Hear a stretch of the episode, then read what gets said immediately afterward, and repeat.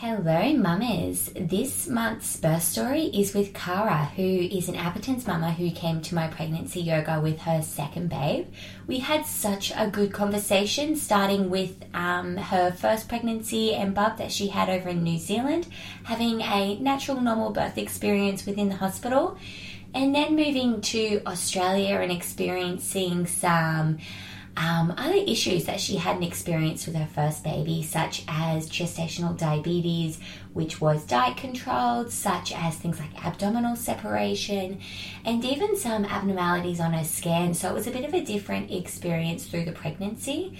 Um, and then eventuated in a very quite similar birth experience, having a lovely natural um, birth within the hospital setting. So, um, yeah, really enjoyed this birth story. Cara had so many cool little wise words of wisdom that I hadn't heard be explained in the way that she explained it before. So I really hope you enjoy and would love to hear if um, anything in particular resonated with you.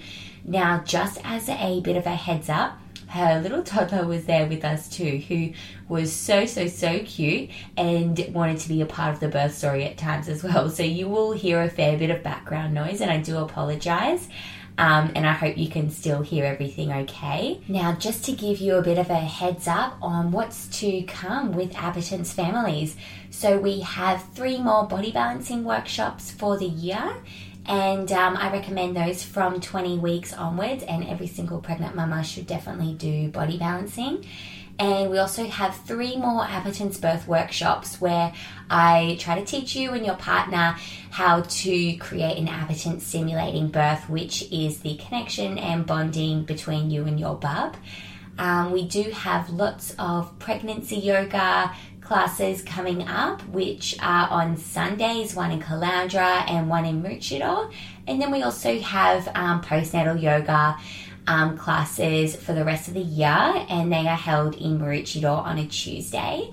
Um, postnatal yoga I usually recommend from about six weeks postpartum onwards, but always after you see a woman's health physio.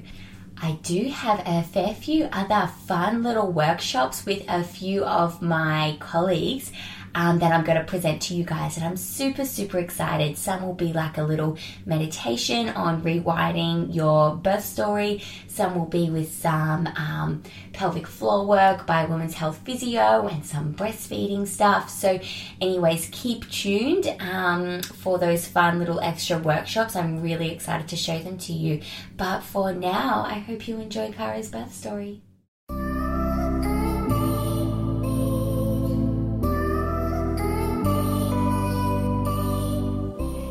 So much for joining me on the Appetence Family podcast, Cara. You're welcome. So, we do have two little ones hanging about baby Sophia and our little newborn, who is baby girl at the moment, unnamed so far. So, if we hear some nice little background noise, that's all it is. So, Cara came to my pregnancy yoga in Caloundra and um, has since then, about three and a half weeks ago now, had a little baby girl, which is her second babe. And um, did you want to start telling me maybe about your first pregnancy, how that went down? And you're in New Zealand, is that right? Yeah, yeah. Yeah. So um, Sophia's now just over two years old, and so we had her back in um, March 2019, and we were in Auckland at the time. And uh, yeah, pregnancy went really, really well with Sophia. Um, pretty much um, no issues or complications throughout the whole pregnancy and birth as well. Uh, um, uh, which I was really fortunate about. Um, pregnancy itself. up here and up here and up here. Oh my goodness, that's so cool. That one and that one. Ah, awesome. Do you want to go put it over there and do it with baby Lily, darling? No. No. Ta. Yeah, you can use the mouse. Yeah. That one. Mouse. Yeah, you use that one. Good. Oh, what's that? Mouse. Mouse. I thought a mouse had a tail. Mind blown. She's like, yeah, Wait a minute. Yeah. Yeah, like little animal mouse, eh? That's a different sort of mouse. That's a computer mouse. I just blew her mind with synonyms. Like, oh, here we go. yes. Thank you. Um, yeah, I can't think of where I was at. now. Yeah. So pregnancy was all low risk with Sophia. Yes, um, yep, completely low risk. Um, I don't think I had, I can't remember any issues at all. Um, I think probably the most exciting thing was low iron. Yeah, Um, yeah. yeah, just really, I, I mean, I didn't, um, uh, I wasn't one of those people that, um, you know, loved pregnancy. You hear some people that are just, that just say, no, don't. Um, that say, I love, pre- I love being pregnant. Yeah. I, I felt it very uncomfortable. Um, uh, but still enjoyed, I mean, the whole process of it and, and feeling her move and, and everything like that. Yeah. Yeah. Um, so yeah, no, really fortunate to have, um, yeah, a really good pregnancy. Amazing. Yeah. And um, what preparation did you do with Sophia over in New Zealand um, to get ready for birth? Um, I joined a yoga class as well, uh, Yes. and that was what made me seek one out here. Uh, so that was referred to me by um, a friend I was working with at the time, and uh, it was really great because uh, the teacher focused on um, both yoga poses, uh, in particular for labour and birth and pregnancy, um, but also lots of information around um, pregnancy and birth uh, and the body and the connections in the body um, and and how to to help I guess go through the different stages. Um, she also did a lot on breathing uh, and the different types of breathing for labour and birth as well. Um, So yeah, that was that was probably one of the the best things um, I found at the time. Um, other than that, I don't think I did a huge amount of preparation. Um, I think when it's your first, um, mentally you're not really sure what you're preparing for. Yeah. Um, quite different second time round when I kind of had to go right. I know mentally I have to get into a certain frame of mind because I know what's coming. First time around, it was it's a bit of the it's a huge unknown. So, yeah, absolutely. yeah. Did you and your husband do like a birth class at all, or you didn't really worry about it? We did do uh, an antenatal. Is that what it's called? Yeah. Antenatal class, um, which was offered to us by the hospital. Um, my partner was going away a lot at the time, so it was mainly me that that went. Yeah. I think my mum even came at one point. Yeah. Um, and it was, um, yeah, it did actually. Now that you say that, um, it did help to just understand a bit more about uh, the labour process, uh, and Yeah. the different stages of labour. Um, and also the different interventions um, that can happen Yeah. at hospital, etc., and your different options. Oh, wow. Um, oops. And yeah, so yeah, actually, we, yeah, there was that. Yeah. Great. Oh, your Yeah. dollies. That's great. And um, Bed. and um, what was your thoughts on birth going into your first labour? Like, had you heard positive stories from your family and friends about birth, or were you a bit more fearful? Or Yeah, that's a good question. Um, I think I knew some varied stories. I think you, um, it's it's always surprising what you don't know in the sense of you know someone will tell you something or tell you their story and you're kind of like how did I not know that? But I guess there's so much that you could know that you, you're never going to know everything going into it. But um, go under, darling. Good girl. good job. Um, so I, I don't remember being fearful. Uh, oh, probably the one thing I was, um, if I had fear at all, um, I didn't want to have an epidural. Not because I was against having them. It was the fear of the how they administer it um, Yeah. and through the spine. So as I wanted to, as much as possible, avoid one, Mm-hmm. um, but also was open to having one because I didn't know how I was going to cope. Um, Yeah. I was just I just didn't want to have it because I was so scared of something going into my spine. Yeah. Yeah, so that was probably a big thing. Um, my mum had uh, my brother and I naturally. Um, Yeah. So I kind of had the frame of mind of if my mum can do it, I can do it. yeah, yeah. Um, but again, still um, going in with an open mind and not knowing what it was going to be like, what it was going to feel like, uh, and so was all, still open to anything if, Yeah. if need be. Yeah. Yeah, it is actually really interesting the difference between um, women who have heard positive stories, particularly from their mum, versus negative stories about birth and fear and how it changes their actual birth experience just Yeah, because of the different perception beforehand. Um, So, how did you go about when you went into labour? Like, how did that go down? How many weeks were you and everything? Um, so with Sophia, I um, was nearly two weeks over. Um, Oh, wow. So yeah, um, so kind of you know due date came and went, and we kept kind of thinking any day now, any day now, any day now. Yeah. Um, my midwife started to um, give me some. Uh, I wouldn't say in in, induction type procedures, but um, but certain things to try and help things along. Yeah. So, um, um, so she um, performed a couple of stretch and sweeps. Yeah. Um, and also she was trained in acupuncture as well. So she did um, acupuncture uh, a couple of times to, to try and help um, move things along. Um, and I got to this point where, uh, so she was due on a Thursday, so it was the Monday. Thank you, darling. Um, and I they asked me to go into hospital to just do a, a, a check of, of baby. Um, so they put me on the is it the EPG monitor? Is that what CTG, yeah. CTG. Um, and check just check everything's okay. And at that stage, they also booked me in for an induction um, that coming Wednesday. So Yeah. it was, would have been the day before I was 42 weeks. And uh, on, on that day, I remember they also did um, another stretch and sweep and acupuncture, and I also had booked in for um, what was called an induction massage by the yoga teacher that I was seeing. Oh, wonderful. Um, which really just uses acupressure points, but is also a calming um, Yeah. uh, massage as well, I guess. Um, the great thing about her was that she also was talking to me about um, what you're telling yourself, like what's going on for you at the time. Um, we had a lot, a lot going on at the time. We were renovating a house, and uh, my partner was um, in a new job and, and everything. And Yeah. and she kind of said to me, "You, not you could be stopping this baby coming, but essentially, like you need to kind of allow um, Yeah. yourself to get into a no, darling, that's not rubbish. It's where your pencils go." Um, and and so she um, suggested to me that I have a bit of a mantra to myself around uh, saying like we're ready to meet you, baby. Um, uh, just just positive affirmation, I guess, kind of words, but but to keep repeating it, I guess. Um, and so I did that, and um, that was only on the Monday, and I actually went into labour the the next morning. so Isn't that interesting? so it could have been a number of things because I had so many things happen Yeah. on that day. I Um, would think that's really cool that she said that because if you're feeling like things are a bit frantic, you could almost subconsciously be thinking we're not ready yet. Like Yeah. we still need to prepare. Yeah. And like you know, who, who knows if that would actually have any influence on stopping labour or not? But but it doesn't harm. to yeah, absolutely, it doesn't. Yeah. Yeah. So, um, and look, I mean, you know, I think she was right. I think there there was a lot going on for us at the time, and it was something that I remembered leading up to um, to this um, to pregnancy with this one or birth with this one. Yeah. Because I didn't want to be in a situation where I was going over again, uh, Yeah. and, and with the you know possibility of being induced. So I started kind of like got to the point That at was the good. stage where I was happy to Well, mommy. Darling.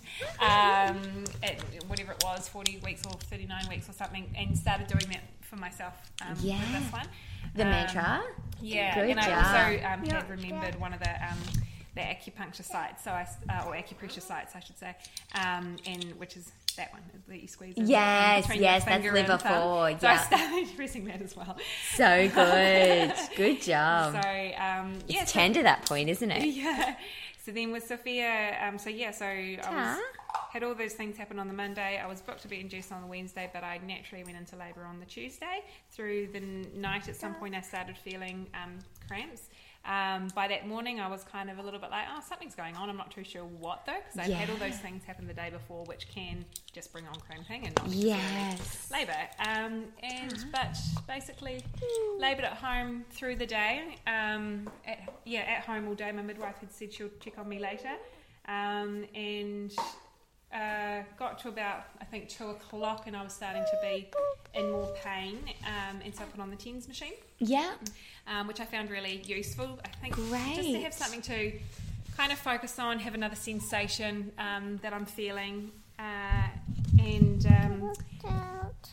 Yeah. um, and by six o'clock, I still hadn't heard from the midwife, and I was getting pretty um, uh, desperate. Yeah. pretty needy, kind of going, "When's she calling?" I didn't, I think, have the guts to call. her. yeah. I don't want to bother her if I'm still so early. Yeah, exactly, Yeah. because she told me so many times you don't want to come to hospital early. Yeah. um, that, you know you'll just be sent away. Yeah. Um, so I was again, you know, not having any. Uh, no one had checked me to see how dilated I was, so I had no idea. I thought I could still be doing this for hours. Absolutely. Um, but she did call at six Ah, o'clock. And uh, my partner talked to her um, because I wasn't able to. Absolutely. and uh, and we said, you know, like contractions are pretty regular, but um, they still had the odd kind of random one, and that was something again. I guess was a good lesson for me going into this um, pregnancy and birth. Um, I'd been given quite a set. You need to have uh, your contractions um, x many. X many times or X many seconds apart, or you know, for, for this long kind of Yeah. consistently. Very specific, and Very this means you're in labour. If you're not doing that, you're not in labour. Yeah, so when we said to her, look, I'm, I am having that, that rule that you've given us, I'm having that, but I'm having the odd one that's not that. Yeah. She kind of said, oh, I don't think you're quite there yet. Ah. Um, and I said to her, I feel like I'm pushing. I feel like, you know, there's a, a downward pressure. She Yeah. said, yeah, lots of people feel that, or um, feel like that. So she still didn't really believe it. Half it. So she kind of said, give another hour and then let her know. Uh, half an hour later, my waters broke. Oh wow. um, for, from the pressure, basically. Yes. Um, and so we called her. She said, "Okay, come into hospital." So that was about six thirty. By the time we got to the car, it was probably ten to seven or whatever it was. Um, Yeah. Got to the hospital. Got inside. She had a quick look and went, "Right, get up on the table. You're pushing." oh my gosh. and uh, Sophia was born at quarter to eight. wow. Yeah, it's a very quick at that point. That's Yeah. a ballsy midwife. Like I would not be leaving it that long, you know, and just guessing from over the phone. Like I'd be like, I better check. Yeah, yeah. Just was, in um, case. I think, well, just for whatever reason, her own other experiences Wow. just made her more on the, mm, it's probably not. Yes. the other way. Yeah. Yes. So I was really fortunate that because there was no complications, I could do it that way. Yeah. Um, Am I right in saying that you had a private midwife because everyone in New Zealand gets a private midwife? It's yeah, kind of. Uh, so it's it's a public system, and you Right. can go private, but that would be more of an obstetrician rather than a midwife. Okay. Um, so basically, all midwives are yeah government funded.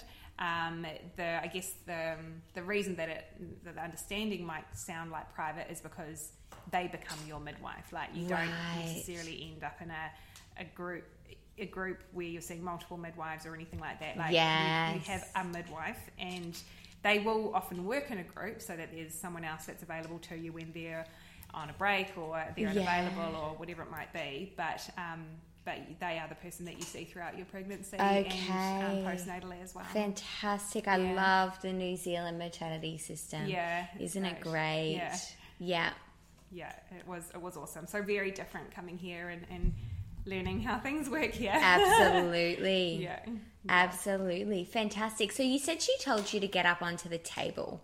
Yeah. Were you like lying on your back or? Yeah, so this is something again that I've reflected on um, going into my, my second birth. Um, I had heard um, about different positions. Um, I had heard that um, it's not necessarily the best on your back, um, you know, with legs. I might need to move her away. legs out, etc. Sophia darling. She's all right. Okay. You're just observing. Yeah, I just I know those hands. Yeah. um, but I think what, even though I was um, wanting to try things like on all fours and um, or standing or whatever it might have been, um, at that point I was just like, okay, I'll do what you tell me to. I think. Absolutely. Um, just not in a, a frame of mind to. I think even think about it really. It was Yeah. just kind of like, yeah, I'll just do that. Um, and it wasn't until kind of yeah afterwards that I that I thought about it more. Um, I mean, it worked in the end. Um, she she arrived safely. Um, I did tear um, and had to have stitches, um, Yeah. but I had no interventions around um, forceps or um, Yeah. or anything like that. well done. So, um, Fantastic job. yeah, yeah. Good on you for out. coping so long at home, just you and your partner. That's amazing. That's yeah, we do really encourage that because yeah, studies do show that the sooner you come into hospital, the more likely you are to have intervention. Yeah. which is kind of a sad statistic to admit, but. Yeah, it's it's so beneficial if you can cope at home and have things like the TENS machine or use the shower or like a birth ball. Did you Yeah. use a birth ball or I anything? didn't actually. I found that um, again, even though I had learned about the different options of things, the only position I was comfortable in was standing. Um, Yeah. and, and didn't even like the shower either. Did you get was- tired, your legs? Um, Probably. Yeah. but I, I wasn't comfortable in any other position. I also wasn't eating, um, which is not ideal either. Um, but I each time I had tried eating, I threw up. So um, Yeah. I couldn't. I would. Ken, would- my partner would try and give me little bits of food um, or little bits of drink or whatever. That's all I could really handle. I couldn't- Yeah. I couldn't handle eating. Yeah. Um, Yeah. And I think in terms of coping, of I I put it down to, and this was interesting for me, wondering how I was going to cope with the second time around because the first time I think by not knowing. I think helped me cope in the sense Yes. of if someone had told me at some time through the afternoon I was X many centimeters dilated or whatever, I think um, it's a lot harder then to mentally, um, you know, prepare yourself for Yeah. unknowing how long, much longer it could be. Yeah. Whereas because I was none the wiser at all Yes. and still thought it could be hours and hours, I think I just, I just enjoyed it. Yes, Um, absolutely. which meant that Naivety can be bliss, can't it? Yeah. Which meant going into birth with this one, I was actually a bit nervous that I wouldn't cope because um, I, I thought that I might feel, oh, I'm, I'm going to know that I've got, you know, a long time to go um, and, and won't be able to do, you know, do it like I did it with her and won't be able to cope and things. Yeah. But um, I did in the end. Yes, well done. Yes, I can't wait to hear it. So, how was the postnatal period with Sophia? Yeah, really. Um, uh, I was about to say really good. There was definitely challenges. Um, so we uh, in New Zealand, your midwife, um, fortunately, they still visit you for six weeks um, following um, birth of baby, uh, and then they hand you over to an organisation called Plunket, which is. A fantastic organisation where you have a, essentially they're, they're called a Plunket nurse, um, and they um, help you with anything and help with your baby and check baby's growth and um, development and everything um, regularly at first, and then it starts to um, stagger out more up until they're five years old. Um, and so postnatally, um, recovery for me was was fine. Bless you. Um, I definitely it was definitely a learning curve around um, settling and um, and and kind of you know what comes with with everything. Um, we did have a little bit of a uh, I wouldn't say a scare, but um, I was struggling with settling, and I talked with at the time. It was only a, not even a week or two into things. Um, the midwife basically, when I said to her, she's not settling, she doesn't want to, you know, stay. She won't stay in the bassinet by herself. She only wants to sleep on us, which I've all learnt now is very normal. Yeah. And you know, a lot of mothers experience that, and it's very normal for a baby to want to just sleep on you and Yeah. not not away from you. Um, but I was worried, um, you know, because I didn't know what to do. And the midwife suggested maybe she wasn't getting enough food, um, which in hindsight was a reasonably drastic um, assumption. Because Yeah. then she started saying you might need to express to see if you've got enough milk, and if you're not having enough milk, you'll have to supplement. And she needs to, you know, basically her jump to was um, was that yeah, she's not feeding enough, so she's not settling well because of that Wow. which was a shame. Unfortunately, we didn't end up um, doing any of that at the time, and I've learnt that um, also, even if you don't express milk, doesn't mean that you don't have uh, enough milk. Absolutely. Um, so it, it ended up that it was she was just a clingy baby. She just liked Fair to be call. with us. yeah. And we just, you know, we, we grew to learn and understand what that meant and what it meant for us and for her. Um, So can I, Yeah. she suggested that even though she was gaining weight, weeing and pooing, all that sort of stuff, Hmm. that's a really interesting assumption for her to make. I have a feeling I can't remember specifically, but maybe she hadn't gained a lot. Like she had maybe she gained, but not a huge amount, or something. Right, Like there was some, there would have been something. Yeah, yeah, Um, okay, okay. It was still, um, yeah, it was a shame that it kind of went to the she's not settling, she's not feeding enough, uh, and if you don't, if you can't express enough, then that shows that you don't have enough milk, which is not how Is it works. not true. Yeah. No, so Yeah. not true. A baby Yeah. gets so much out, more out of a breast than a pump does, for yeah, sure. yeah, yeah, Yeah. Um, yeah. Okay. And how did you find that initiation into breastfeeding? fine actually. They put um, Sophia on me skin to skin in the hospital straight away, um, and at one point I can't remember when they kind of said, "Okay, let's um, try and put baby to um, you know to latch," and um, and she did. Amazing. and she fed. So I was really fortunate. I'm, um, I, I have friends that uh, unfortunately have not. Had the same um, experience with breastfeeding and have struggled and have had to um, use different options. Um, Yeah. so we, we were really lucky with breastfeeding. Um, To be honest, that's the first time I've ever had that response to that question. Wow. Yeah, yeah, yeah. So that's great. I'm really glad you did. I'm really glad you did. Correct. Oh, he's like, let's talk about me now. Um, Beautiful. yeah, yeah. So then, how old was Sophia when you moved here? she was six months. Okay. Yeah. Cool, Yeah. cool. And then you've been here for how long since then before you got pregnant with this little one? Uh, so, oh, no, figure that out. Um, I guess I probably got pregnant about August last year. Yeah, I okay. think that maths works out. Yeah, yeah. she was born April, so yeah. Cool, Whatever cool. Nine months is. Perfect. Yeah, so we had been, so we'd been here about a, in Australia about a year, I guess. About a year.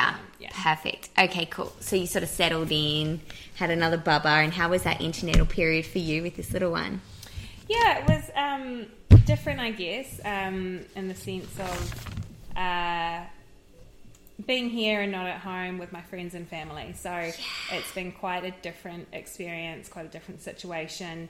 Um, and yeah, it just hasn't, I guess, you know, with your first.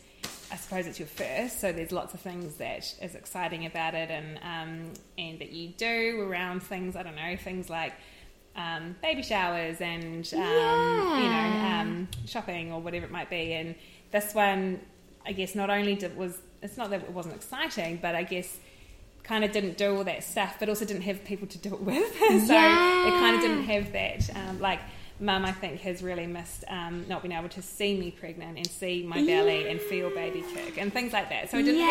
have those kind of experiences, which is more to do with COVID than um, Yeah. being second baby. Absolutely. Yeah, and um, yeah, so it's been it's it's been and we moved from Central Queensland down to Sunshine Coast end of last year as well. So so there's been Yeah. a few um, few big things going on. so that was during pregnancy that Yeah, you moved. Yeah, yeah, that's pretty full on. Yeah, yeah, um, and um, but uh, and I guess that the um, difference. I guess I expected because I was so fortunate with Sophia's pregnancy that everything was great. Um, I didn't expect to have any complications this time around, but I did, um, which was really surprising for me. Um, Yeah. I uh, got was diagnosed with gestational diabetes, which Yeah. um, was really surprising because I guess I'm not the typical. Um, Candidate. yeah. Definitely not. I was surprised too. Yeah, yeah, uh, and so that added a, a complication on in terms of um, testing sugars and changing how I was eating and Yeah. um, and things like that, um, which mentally was a challenge as well. Um, uh, yeah, I guess. Yeah, restricting food is not always um, uh, a good thing mentally, and it wasn't that I was restricting Yeah. food. You still need to eat, obviously, but you have to um, control the amount of carbs you're eating. So you couldn't just go and have a piece of toast with banana on it or something. yeah. um, and um, and then also at the 20 week scan, um, we were told that she had a, um, a type of cyst in her um, in her brain as well, Ah. um, which we found out later was quite normal and and completely. Sophia, Sophia, darling, Sophia, can you put your feet down? Put your feet down. Good girl. Um, and it's it's something that it's it's quite common and it doesn't it's not harmful and it usually goes away by 28 weeks I think it was and Yeah. as long as and there's you know should be no issue um, in fact an obstetrician told me they often don't even tell people about it if they find them it's kind of like because scanning has gotten so good that you know they pick up so many things that in the past would never have even been known about Yes. or yeah an issue or anything so Yeah. that at the time was scary because we didn't know what it was. Um, Yeah. And the information we were given kind of said it should be fine, but there's always a chance it might not be. And when Yeah. you're given all the information, you, you you know you do focus on the worst case scenario. Yes. Um, but fortunately, uh, another scan at, at 20. Sophia, darling, put your feet down, please. Um, at 28 weeks or whatever it was, um, it had all gone. And, and the lady told me it's not really much of a cyst, it's kind of like a void in the brain as it's developing um, and that just closes up. So Absolutely. that was that. There was some other things as well, which I can't remember at the moment. Um, I just remember it just kind of felt like one thing after another. Which, and again, when I'd had such a good pregnancy, I was just like, oh, what is all this stuff that's that's going on? Yeah, absolutely. I think the gestational diabetes um, was yeah a, a big challenge for me mentally because I'd also been told that um, if you don't have baby by a certain time, they're more likely to talk to you about inducing you, um, and they're more likely to yeah use interventions and things. Um, fortunately, I didn't have to go on insulin or any medication, um, although at one point I couldn't manage my morning sugars very well, the fasting sugars, which is the hardest one to manage. And if they if I couldn't get them under control, they would have been wanting me to to be taking something. Um, but we avoided that, which was good. How did you get on top of that? Um, um, I guess the I could it was it was hmm, I suppose I didn't really ever get it to the point that they wanted it in the sense of they wanted to read um, five units or under and mine always kind of was at the 5.1 5.2 sometimes 5.3 but if I went for um, a walk in the afternoon that seemed to help sometimes. Yes. um, and they also it also um, they decided that other countries have a threshold of 5.3 instead of 5 so they kind of said to me Absolutely. look you are still within a reasonable range Yeah. so if you can stick with that um, and not go any higher uh, the other thing they did was another scan to measure baby and make sure she wasn't too big Yeah. um, and she wasn't so they Yeah. kind of just left me alone at that point Good. I'm glad. yeah, so I'm really glad. Yeah. Cool. And um, did you do anything else? Like, obviously, you came to my yoga, which was Yeah. really nice. Any other sort of labour preparation stuff for your second? Uh, so the only really thing I got in touch with the girls that I'd done the yoga class back in Auckland with, Yeah. and asked them to let me know if they remembered anything Yes. from our classes that um, would be helpful, um, and just tried to use my own memory to remember things around the breathing and stuff. I think I remember telling you in one of your classes that one of the lovely things the yoga teacher had suggested doing was when you're breathing during labour um, and trying to do kind of um, slow, uh, you know, and controlled Yes. inhalations and exhalations. Um, having another mantra that you can say on your inhale and on your exhale, um, Yes. and that was something I had remembered. Um, it just again, I think it gives you another focus when you're going through the contractions. Um, and a reminder, I mean, you know, it could be things like, you know, I am strong or whatever it might be that's that's appropriate for you. Careful, baby. Good girl. Good girl. Um, and uh, so, yeah, so I um, kind of went through a few things that I wanted to make sure I remembered during labour, I guess. Yeah. Um, and um, I think really um, I didn't end up doing much more. Uh, from me, I, I, I hired a tens machine again because I found that oh, great. Um, but it was more around probably mentally preparing myself because Sophia and I had never been apart before. Yeah. Oh, wow, Um, that's huge. Yeah, so knowing that it was going to be the first time that we were really apart while I was in hospital, Wow. And um, and again not having our family and support here, and trying to figure out what our options were around helping with Sophia, and Yeah. if Dan was going to be here because he goes away, and, and things like that. So I was probably more in knowing that I also had to prepare mentally in, in labour, and, and and again having that fear around not knowing if I would cope, but I guess also having the understanding that. It's going to be what it is, and, and you're just going to do what you do. Yeah. um, and went into it with the same frame of mind as Sophia Yeah. as I didn't want to have any interventions, but I was open to having any if needed. Yeah. And Can we read it after? Yeah. good girl. I'll talk to you about it after.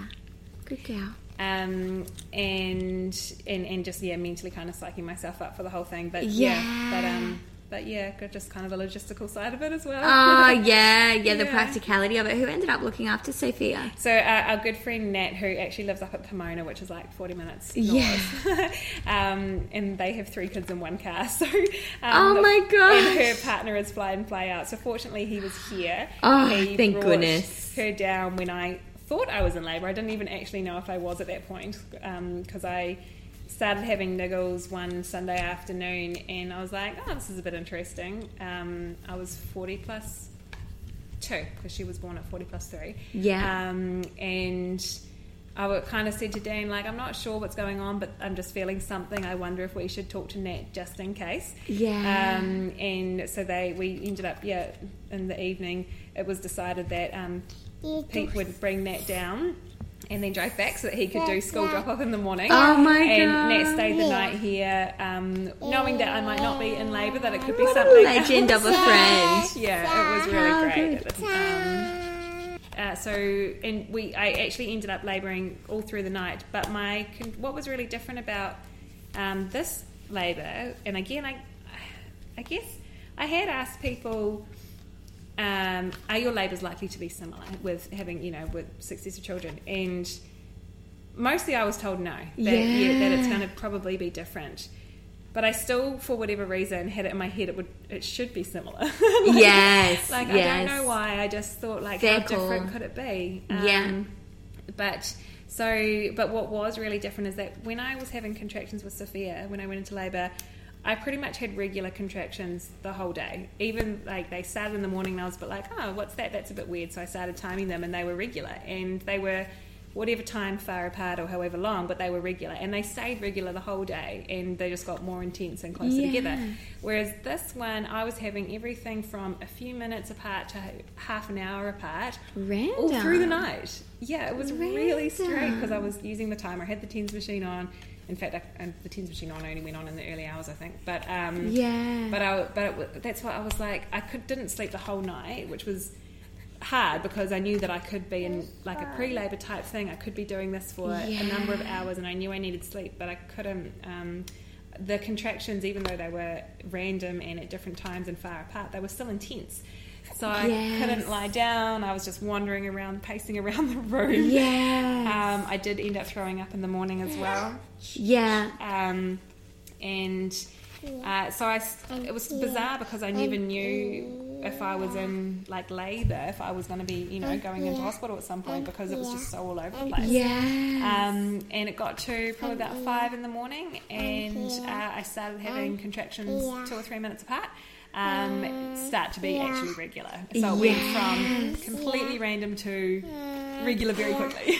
wow. Um, and suddenly it was like, oh, okay, I think we should um, do something. I did actually had called the hospital a couple of times. Throughout the night. Um, yeah. yeah. Because oh, the other thing was I'd had a show um, the night before. as Yeah, well, the cool. before.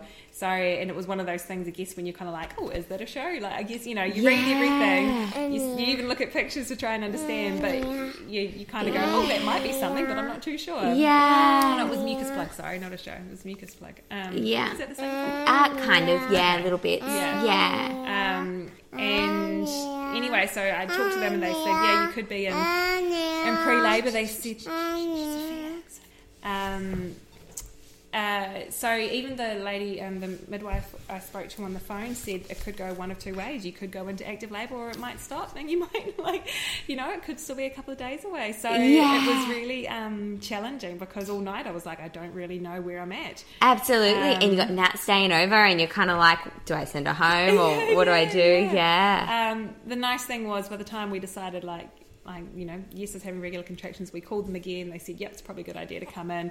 Um, we got to see Sophia in the morning and explained to her, you know, Nat's here, mummy and daddy going to hospital, you know, all that stuff. So that was really nice and. And that was really nice because you had breakfast with Nat, eh? Nat took you to daycare, Oh, which was really nice. And that was actually fortunate that it was a daycare day. Oh, yeah. Um, and so that was, I think we got to hospital about six thirty. Yeah. Um, so we're fortunate that it's just up the road. But um, Dan even made himself a coffee in the morning, which I remember looking and going, "What the heck are you doing?" Really? yeah. I don't really know if he understood how imminent things were. Um, and you kind of could feel it and you, I, but I could, I guess, the fact that I was having regular contractions two or three minutes apart, I was like, this is no, like, you know, we're not mucking around now. Like, it, Yeah. it could still be a while away because I guess I was still a bit thrown by how the night had gone. Yeah. So I still didn't really go, yep, this is it. Um, But at the same time, I, I knew something, yeah. yeah. Um, I mean, I wasn't having the, the full on like pressure feeling, and waters hadn't broken and stuff, but I was, but things were regular enough and frequent enough. Um, yes. and so, yeah, got to hospital about six thirty, um, and we got shown in our room, which was lovely. Oh, we're so Oh, spoiled, I aren't we? Yeah, really, really lovely. Um, we ended up waiting there for a while. It was probably about ten to seven ish, or even closer to seven. That um, a midwife ended up coming in, so we were just kind of in the room, and then Dan's just looking around at things, and I'm going through the contractions and, Yeah. and stuff. And then um, she came in, and uh, she was actually finishing her shift, so she kind of said, "Oh, I thought I'd come in and like at least you know so you can see someone, but I am going to be leaving, and someone else will be coming in." Yeah. um, which was fine. And uh, as she was there talking to us, she started asking me around, you know, are there certain things that I want around birth plan and stuff like that, which for me, which was hilarious because with Sophia, I never had that option. Um, so I kind of said to her, think, you know, still in my, and weirdly me going, oh, maybe I do still have like hours and I might be, you know, using these different things that are available to me or, or whatever. Yeah. Um, and, and she obviously was thinking it could be the same as well or whatever, just checking. Yeah. Um, a few minutes later, I think at five past seven, my waters broke. Um, Ah. So I was having a contraction and standing up and, and waters broke and, and started yeah feeling differently downward pressure feeling the head and everything and Oh my um, a few more people came into the room the midwife lovely girl ended up staying even though she had finished What a um, legend. and they got me up on the bed. And the nice thing about this one, even though they told me what to do and I followed what to do as I did with Sophia, they got me up on the bed uh, on all fours. Nice. They put the the head of the bed up so it was up, and so I was leaning over it. yeah. Yes. Um, Yes. facing away That's a great them. position, isn't it? Yeah. Um, Not only great for the body, but super comfortable for like your knees and stuff too. Yeah, yeah, and I could kind of like brace myself over the edge of the bed and Yeah. away from them. Yeah. Um, and um, could go jump on the bed. Ah, um, and um, twenty past seven, she was born. Oh my gosh. So I was pushing for fifteen minutes. That's amazing. Lucky you went in when you did. Yeah, yeah, super lucky because it wouldn't have been long before you know, she was doing her own thing and I couldn't control that. Oh my gosh. yeah. Well done. So yeah, cracked me up because they were like, "No, that's how it's done." Yes. So that come in and you have the baby. Yes. Oh, amazing. yeah, I'm, I'm I'm happy. I know that I'm f- so lucky because I know so many people don't get the same experience and have so many complications and interventions, and it's not how they wanted things to be. And I, you know, I really feel for them because. Um, you don't get to have that choice. You, you know, you, um, you sometimes you've you've got to have those different options to keep you and baby safe, and you just got to roll with it. That's it. That's Yeah. it. Although, a bit of props to you. You have each time worked really hard antenatally to prepare yourself physically Yeah. for your birth and mentally, which is hard work. And true. Thank you, um, and also you do a great job at coping at home with the contractions by yourself as well. And lots of people, you know, maybe hmm. don't, uh, don't have the ability to do that as much. So you've worked really hard. Some some's luck, but you definitely did as much as you could to influence a positive experience on your birth. Oh, thanks. Yeah. Think about it like that. Good on you. No, good on you. That's awesome. That's awesome. I love that. Hey, You're jumping on the bed. She's so cute. Um, beautiful. So then, did you stay in hospital for very long after? Oh, you would have had to have 24 hours of sugars. Yeah, yeah, because of the diabetes, which um, ended up being kind of um, hilarious, not hilarious, but they had, um, with the diabetes, they suggest that you express colostrum leading up to birth of baby in case baby sugars are low. Yeah. Then they can give them extra colostrum to help bump their sugars um, to avoid giving them glucose, which they will do if they need to, um, to Yeah. help baby sugars, um, which we were totally open to if needed. So I had taken in uh, some express colostrum. Um, Good job. But they were kind of like, like didn't really, in some ways, I'm sure they did. It just maybe felt this way at the time. Didn't really know what to do with it. And no one kind of had said to me, right, we need to have those the colostrum available to us. We're going to test the sugars and and then uh, grab it if we need to. It was more just like someone took the colostrum. And then uh, at some point, someone said, "Okay, we're going to test the sugars," and no one mentioned the colostrum to me at all until, unfortunately, someone came in and said, "Look, we're really sorry, but someone put your colostrum, frozen colostrum, into the fridge, not the freezer." um, And so, uh, you're gonna, if you want to use it, you're going to have to use it all tonight. Oh, wow. so, um, I mean, sugar, baby sugars had been fine at that point, so I just kind of gave it to her uh, because Yeah. I was there. Yeah. Um, no one actually said, okay, we need to keep it in case the sugars are low or do anything. So I just gave it to her. Um, and How much did you bring in? Um, it probably in total was only a few mils. Okay, Um, yeah, yeah. Yeah, I can't. I don't actually know. That's fine. Yeah, cool, cool. Um, and my sugars were um, were actually out of the park. Um, I think because Ah. we were we're taught with the gestational diabetes that you test two hours after eating.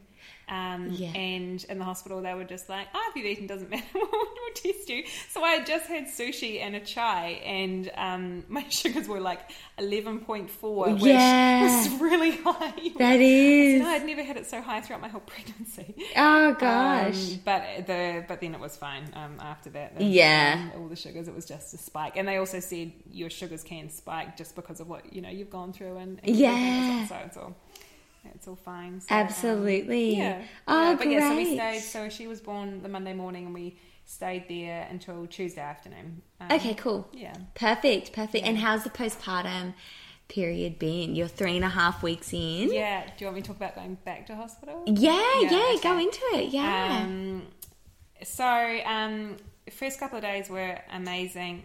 So, first couple of days, um, little baby um, is such a good feeder and sleeper that uh, it was seemed really easy. Um, Yeah. because she would just go to sleep. She could put it down. She go to sleep. Very different from my experience with Sophia, where she wouldn't go down to sleep. She only, you know, wanted to be with you and, and Yeah. things. So I was like, wow, this is um, dream baby. Um, yeah. it, and um, but unfortunately, it got to Thursday night, so she was only four days old, and um, she developed a temperature. So I woke her through the night, and she felt hot. Um, we checked her temperature; she had a temperature of thirty-eight. Um, so I took her straight to the emergency department, um, where they performed all sorts of nuts, nasty tests to try and figure out what it is because they don't want to muck around with little babies. Um, they put her on courses of antibiotics and antivirals because um, they don't wait to find out what it is; they just treat. yeah. Um, and uh, we found out that she got a virus, um, which was really scary. But fortunately, she did recover um, by herself. Um, and Got that on record. did you? Oh, that's okay, darling. I'll get it soon. You just eat what's in your bowl. um, uh, and they found the virus um, when they took a, a spinal um, sample. So once they find something in the spine, they actually refer to it as meningitis. So she was, I guess, diagnosed with having viral meningitis. Um, but we learned that viral meningitis is very different from bacterial meningitis, and fortunately, um, viral doesn't um, shouldn't have the same complications as bacterial. Yeah. and she should be totally fine. Um, and so after a few days, we, we came home. So that was a bit of a scare. Great. Yeah. That is a huge scare. yeah, For yeah. sure.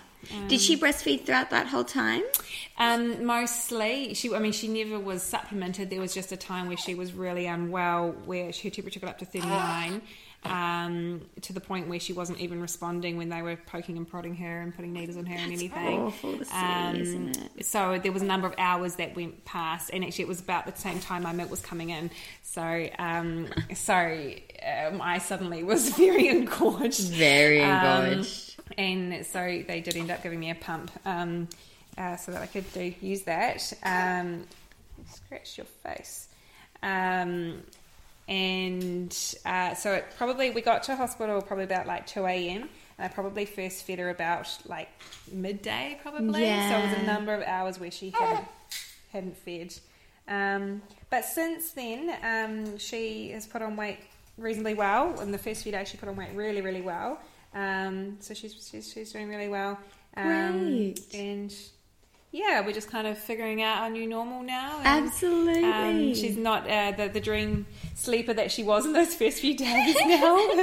so it's uh, adjusting to um, having a, a baby and a toddler need you at the same time. Absolutely. Apparently, that's Yeah. the hardest transition is going from one to two rather than like two to three or three to 4 I've or whatever. heard, yeah, yeah. yeah. So it's um, but you know we're yeah, she's great. We're really lucky, and um, Sophia's a really great big sister, very loving, and um, yeah. Yeah. Do you have any tips on how to sort of facilitate that new relationship with your firstborn to your secondborn? Um, I guess we there were some things we we did which I can talk about, but to be honest, my friend um, back at home who has two girls, um, pretty much the same age, and they did all the same things or similar things, and their eldest has not taken to having baby um, as much as Sophia has. So I think it's very dependent on the children. Absolutely. um, so yeah, we'd done things like we. Um, the book that she was I'm showing, there's yeah books, beautiful books around around helping them understand, um, you know, what what's in mummy's tummy and what's coming and Yeah. and all and all that kind of thing. And we talked as much as we could around like you know your baby sister's coming and Yeah. um, and when she comes, you can be a, a big help being a big sister. And, Yeah. Um, but I think we just she's just a very loving person in general, so I think we're really fortunate that she's Yeah. she's like that. I mean, it hasn't come without its challenges. Um, there's times where Sophia just cries saying, "I want Mama" because I can't be with her at the time. Yeah. Um, and um, and her, you know, getting frustrated at times because she doesn't understand um, why things are different or, um, Yeah. why she can't, you know, do something the way it was. Especially with me having, oh yeah, of course, because that's the other thing. Now having the um, abdominal separation as well. Right. Um, I can't pick her up, or I shouldn't pick her up. Um, And so that's a real shame at a time where she wants me more, and I want to be able to do the things as much as normally as possible. I can't. Yeah. Um, so yeah, so there's still definitely it's still definitely a big adjustment. definitely, definitely. So talk about that abdo separation. What happened there? Yeah, so that was um, another kind of shock. Um, again, because I hadn't had any complications with um, Sophia, although in saying that. I was never checked for abdominal separation um, Yeah. with her, so I could have had it to a certain degree and not known. Yeah. Um, and I mean, I know it's very common to get uh, some sort of separation. Um, It's just more the extent of it, um, from what I understand. Um, So um, it was the the first home visit from the midwife um, that uh, while we she was here checking on baby, she said to me, um, she said, "Oh." Actually, I can't remember what she said. She just kind of looked at my tummy and said, "Oh, it looks like you might have some abdominal separation." So good on her for. I wasn't even wearing a tight top from memory, um, so that she just noticed um, a bit of a um, uh, gap, I guess, in, in my, my tummy. Um, and so got me to lie down and she actually did the check and Yeah. um, and could feel that there was a separation reasonable. She did three fingers, so Three um, fingers, reasonable cool. separation. Um, and so she basically yeah told me that um, that I could get referred to a physio. Um, oh, you're right, honey. You okay? You chew it up properly. You're right? Did it get caught in your throat? Okay, have a drink of water, okay? Good girl. girl. Um, and um, and yeah, so suggested wearing a, a, a tube band and things. Um, so I got the referral from the doctor to go to a physio, and I had also read online because I wanted to. It was something that kind of um, it didn't scare me, but I guess I was like, oh, I just I wouldn't want to. I know how important core strength is. I get a sore back, so I know having core strength is so important. Um, and it's always been something I've been quite good at. So I was nervous about being in a situation where I couldn't have it or wouldn't have it or didn't know if it would heal or anything. So I started reading about it straight away to try and make sure I was doing what I could prior to going to the physio because I didn't know when that would be. Yeah. Um, and I basically, yeah, learned that um, don't pick up anything heavier than your baby. Um, and um, um, wear support if you can, um, and you can do gentle kind of pulling in exercises and um, and know, good posture and things like that. So I did that as much as I could before seeing the physio, and then I've now seen the physio, and um, which is interesting because she she definitely says yeah try and not pick up things, but she also says that she understands you do have to sometimes, um, and so she just said to use good technique, you know, bend your legs, things like that. Yeah. Um, she also said the tube band probably wouldn't do much. Um, Okay. She said from her understanding, it's got to be quite a firm, like belly band more, like Yeah. something quite firm. The tube band probably wasn't firm enough. Um, and she also got me has got me doing exercises around um, pelvic floor muscles, which apparently when you t- real quiet, just a little bit longer, Bubba. Can you be nice and quiet? And then Good girl. Thank wants to you. sing her songs. Mummy's going to talk just a little bit longer, and then Sophia can sing her songs and read her stories. Okay. Um, apparently, um, working on your pelvic floor muscles turns on your um, is it TVA the um, the, the abdominal area, transverse Yes. abdominal. Yeah. So she's got me doing those to work on the inner, deeper muscles first. Great. Um, and obviously, pelvic floor is going to help for both the separation and for post recovery. Anyway. Yes. There's two more minutes. A little bit longer, a little bit longer. You eat your food, okay? Remember, you don't you don't talk when you've got food in your mouth. Sorry, Amy. This It's is, I think we're at fine. the end of it. No, it's fine. It's so fine. She's good. Um, and then she said we'll start to work on building up the um, the bigger muscles after that. Yes. It's all about starting in from the core and working your way out, isn't Yeah, it? Yeah. yeah, oh, I'm yeah. Mm. really glad you're seeing. I actually recommend all pregnant and postnatal women to see a women's health physio like once in pregnancy and then sort of straight after the birth and at six weeks. Like no matter how simple and straightforward everything is, I think it's super Yeah. important. Yeah, I mean, I can tell that um, she's giving me exercises that she could give to any any person postnatally, um, and it's it's she's not necessarily showing to me, well, you're an extreme case, we need to do this. She's saying Yeah. to me, okay, like this is what you need to do, and I can see how anyone would benefit from, from it. Absolutely. and also because you can have a most people will get a separation of some sort, Yeah. um, and it just helps with that core recovery. Yeah. Um, but oh, what's the other thing I was going to say? Uh, no, it's gone. oh, sorry. Sorry, um, oh, That was something cute. about physio, physio. What was it? I don't even remember now. Um, but anyway. That's okay. That's okay. Um, beautiful, amazing. Well, I have a couple of quick little questions. Mm-hmm. Do you, are you one to find out the sex of your babies? Yeah, I found out the sex both times. Um, Ah. I um, It's right. I um, Lucky she's got a cute voice, hey? You're a good singer, darling. Um, I um, I think it's probably more my personality. I definitely had some people that are like, "Why would you find out?" Especially, you know, they might understand the first but not the second. But there's something in me that likes to. Um, partly, it's a being prepared reason. Yeah. Um, just just knowing. I just Yeah. that's something about that. Um, even Yeah. the second time round. Um, but it's also for me. I like to be able to kind of connect, like knowing that's my daughter. Like, Yeah. yeah. like in pregnancy, getting that connection with your baby, that appetence with your baby. We often talk about it in yoga, you know, thinking of them and being present with them. And it probably is a bit easier doing that, being able to say him or her, not it or whatever. Yeah, Yeah. I mean, it's totally personal preference, but Yeah. that's what I found. That's what Very I like. cool. And then I liked being able to say to Sophia, "Your little sister is coming," Yeah, and yeah. like that. Yeah. so true. yeah. I mean, not that it really matters, but it's Yeah. just liked it. Yeah. Yeah, absolutely. Did you have any um, weird pregnancy cravings? um, more um, salty things. I just yeah, it's more in the first trimester with the feeling sick. Um, Yeah. I, I I like salty things. Yeah, so Yes, and, um, absolutely. yeah, so no, nothing particularly weird. Um, probably the weirdest thing that I remember from Sophia's pregnancy, and I don't know if I had it with this one. I hated the smell of garlic. Um, Oh, wow. Really hated the smell of garlic, um, which I love garlic. So it was just that was probably Yeah. my most. most I would hate if that happened to me. I love garlic. Yeah, but I could eat it. I just didn't like the smell of it. Yeah, fair call, So, fair call, yeah. fair call. And um, apparently, I'm reading this book at the moment about real food for pregnancy, and when you have salty cravings in pregnancy, it's quite often a bit of an iodine deficiency, which I thought was Ah. super interesting. Okay, So, yeah. like pickles and olives and stuff like Yeah. that, that is such a common.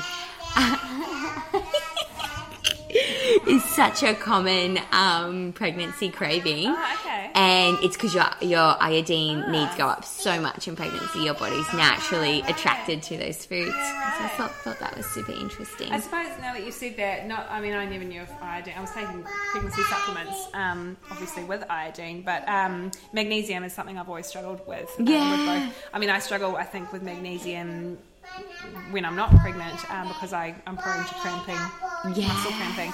Um, but particularly in pregnancy, I get. Uh, that's probably one of the worst things I found was um, leg cramps through the night. Um, Oh, aches no. And, and aches through my hips and, and leg cramps.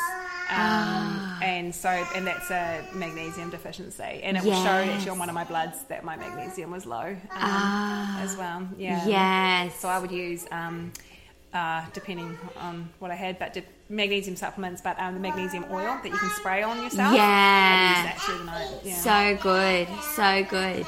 And what would your biggest tip be to birth simply? Ooh. Oh my goodness. Um, I have no idea.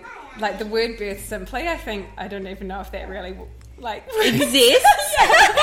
um, but I suppose to me, with my my experiences and not you know having um, I guess other interventions and things like that, I know that my biggest tool was um, breathing. Was definitely Yes. Yeah. Okay, I wasn't sure if you were going to say TENS machine there, but so true. The Yeah. breathing would be definitely Yeah, number one. No, definitely. Um, because you, I guess I'm. A, I don't put the tens machine on right at the beginning, like some people just suggest to. Um, Yeah. And so I like.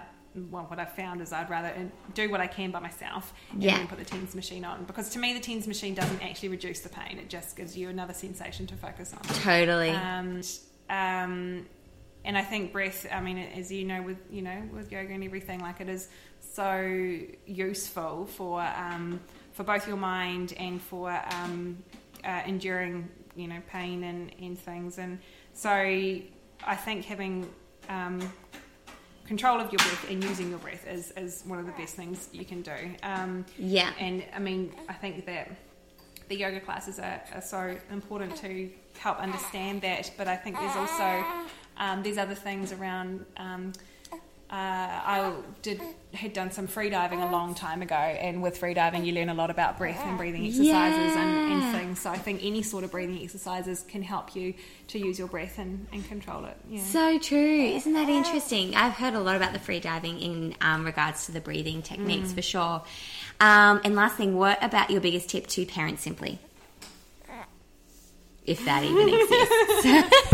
Oh, that's a, I've never thought about. that. That's a good question. Um, I suppose I can only uh, really think about the moments where, where I am now because there's probably all sorts of different things I would think about at different stages throughout, you know, Sophia's life and things like that. But um, I guess what I'm feeling at the moment is to um, remember to love them, which sounds like kind of obvious, but I guess because I'm learning to the struggles of um, having a toddler and a baby, and um, you know, when your toddler is not trying to be naughty, but you know, they've been quite difficult at a time, and you need to do something else. Um, it's very easy to get frustrated with them, and Yeah. um, so I, you know, if I have those moments where it's like actually like. I just totally love you, and I just want to like make you smile yeah. that you know gives you that little bit that, that reminder of like yeah like that's there too and you're not just getting frustrated at them Um, Absolutely. They're not just there to be inconvenient. Yes, absolutely. That's a really good one. I really like that. I've never heard of that before. Because that's, and I think, like, even with anything, I do that with my partner sometimes. Just to remind yourself, I do fucking love you. Even though you're annoying the heck out of me yeah, yeah. And I guess like like I don't know, if baby's sleeping in the morning and I go into Sophia, I'm totally like I want to go in with a big smile and a big like give her a big cuddle, like and have those moments rather than just oh I've got to do this and I've got to get breakfast and I've got to get baby and I've got to you know like it's Good just- call. It helps me balance it out because I have Good to remind call. myself to do it. I guess. Yes, Yeah. and I think that that energy of love makes you sort of slow it down a bit. Like you know, you could use this opportunity to do X, Y, and Z, but you remember to love them, and that sort of slows you down to appreciate the moment, that you know, the present Yeah. moment, all that sort of stuff. Yeah. That's yeah. so nice. And I guess that I guess probably the one that like you know everyone hears about but forgets is go easy on yourself because it's it's not easy. And, Absolutely. um, and I think I read something like some crazy fact around. Oh, I'm not even going to remember the statistic, but whatever it was, it's like 80% of parents like are not like the best parent 100% of the time, or whatever it was. Oh, actually, Yeah. it wasn't it wasn't even 80% of parents. Like all parents probably are not the best parents 80% of the time or something crazy like that like it, it was, Absolutely. whether it was a, their own opinion about it or a, what I don't know how it was judged but yeah I just, it's just one of those reminders that like I think you know it's so easy to try and compare yourself and think you need to be better and all those things but it's like yeah, just that whole go easy on yourself thing. And if you yeah. have one little meltdown where you know you maybe yell at them or something, then you feel like the worst parent yeah. in the world. Yeah. And you know it's good to reflect, but don't guilt yourself. Like learn from it and move on. So true. Yeah. Well, thank you so much for joining me on the podcast. I think we've milked this for what it's worth Yeah. in regards to nap time. So yeah definitely I'll talk to thank you you soon. so much No worries. Well, that's a wrap to Cara's birth story. I hope you really enjoyed. I definitely did, especially with cute little Evie there with us. Um, one of my biggest takeaways that I took from this was that um, I really loved her tip to parents simply remembering to love them. Forget about all the rest. None of it actually really matters. This whole super mum idea of you know, the copious amounts of healthy snacks, all the tidy, tidy house, dinner ready on the table at six, all like keeping on top of the washing all the time. And we forget the whole point of being a super mom is the kids, is to be the best you can for the kids. And all the kids really want is for you to love them. You've just got to remember to love them. All the rest comes second. And I just thought that was such a beautiful little point. So, anyways, let me know if any of this particularly resonated with you. I always love hearing it. And um, I'll catch up with you later.